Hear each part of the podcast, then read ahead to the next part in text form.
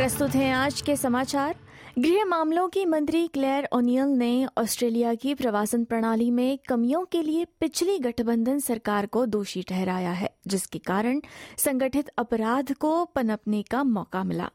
ये तब आया है जब विक्टोरिया की पूर्व पुलिस आयुक्त क्रिस्टिन निक्सन द्वारा की गई और सुश्री ओनियल द्वारा नियुक्त समीक्षा के निष्कर्ष प्रकाशित किए गए। पुलिस द्वारा बताया गया है कि मैरीलैंड के बाल्टीमोर में मॉर्गन स्टेट यूनिवर्सिटी में कई लोगों को गोली मारी गई है। बाल्टीमोर पुलिस विभाग ने कहा है कि ऐतिहासिक रूप से ब्लैक कैंपस में सक्रिय शूटिंग की घटना के बीच अधिकारी मंगलवार को घटनास्थल पर ही थे। विभाग ने लोगों से इस क्षेत्र से दूर रहने को कहा है। कटागी, बरागबे, मरा, बंगा और गोल्डन हेड क्षेत्र में झाड़ियों में आग लगी हुई है। मतलब बुशफायर का खतरा और बढ़ गया है।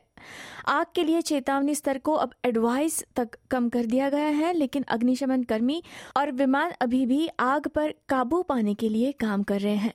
भीषण बुशफायर की वजह से कई घरों के नष्ट हो जाने के खबरों के बीच प्रधानमंत्री Anthony Albanese New South Wales के प्रीमियर के साथ न्यू साउथ वेल्स के दक्षिणी तट का दौरा कर रहे हैं।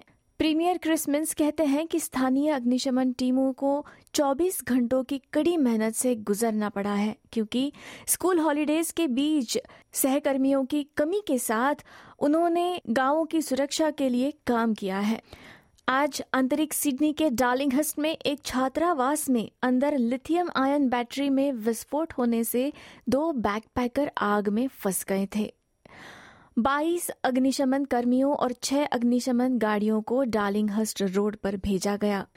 अमेरिका में निवर्तमान सदन अध्यक्ष केविन मकार्थी ने घोषणा की है कि वे अपने पद को दोबारा हासिल करने की कोशिश नहीं करेंगे, क्योंकि अविश्वास प्रस्ताव के एक ऐतिहासिक वोट ने उन्हें देश के सर्वोच्च कार्यालयों में से एक से बाहर कर दिया गया था। दक्षिणपंथी रिपब्लिकन प्रतिनिधि मैट गेट्स द्वारा प्रेरित वोट को आठ रिपब्लिकन के साथ साथ उपस्थित सभी 208 डेमोक्रेट्स ने भी समर्थन दिया। जिससे ये 210 के मुकाबले 216 वोटों से पारित हो गया। अब खबर भारत से।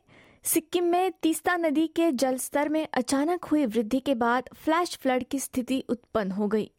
बादल फटने की घटना के बाद 23 जवान लापता हो गए हैं। उनकी तलाश की जा रही है और बचाव कार्य जारी है। इसी के साथ आज के समाचार समाप्त होते हैं। धन्यवाद।